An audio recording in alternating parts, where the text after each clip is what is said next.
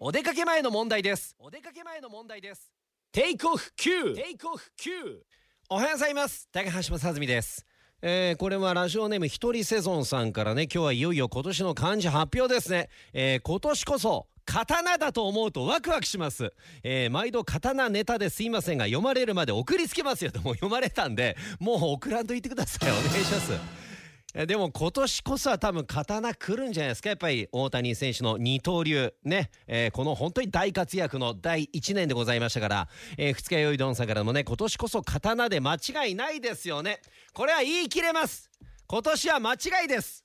多分違う感じが来ると思います。刀ではもうないです。